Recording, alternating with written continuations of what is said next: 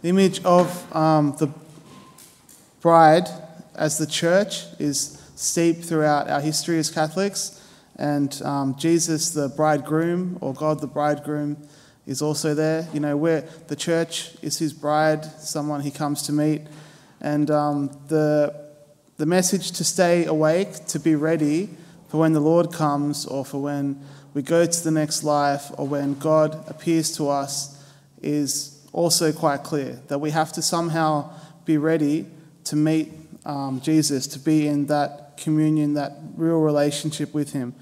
What does it mean to be ready? What does it mean to stay awake, to, to get ready? Well, the, the actual prayer in the um, collect today really speaks beautifully. I'll just grab it. Don't mind me. it says, Grant your people to love what you command and to desire what you promise, that amid the uncertainties of this world, our hearts may be fixed on that place where true gladness is found. To stand ready means to have your heart fixed on what really matters, to remain in His love.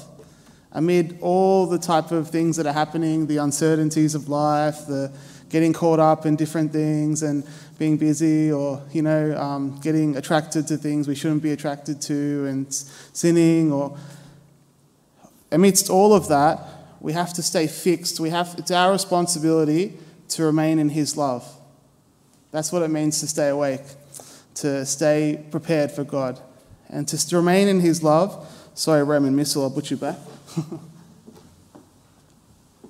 when we say remain in His love, we um, are actively seeking to have God present in our lives at all times, present throughout our day, um, that we're going to regular confession, being in a state of grace, yes.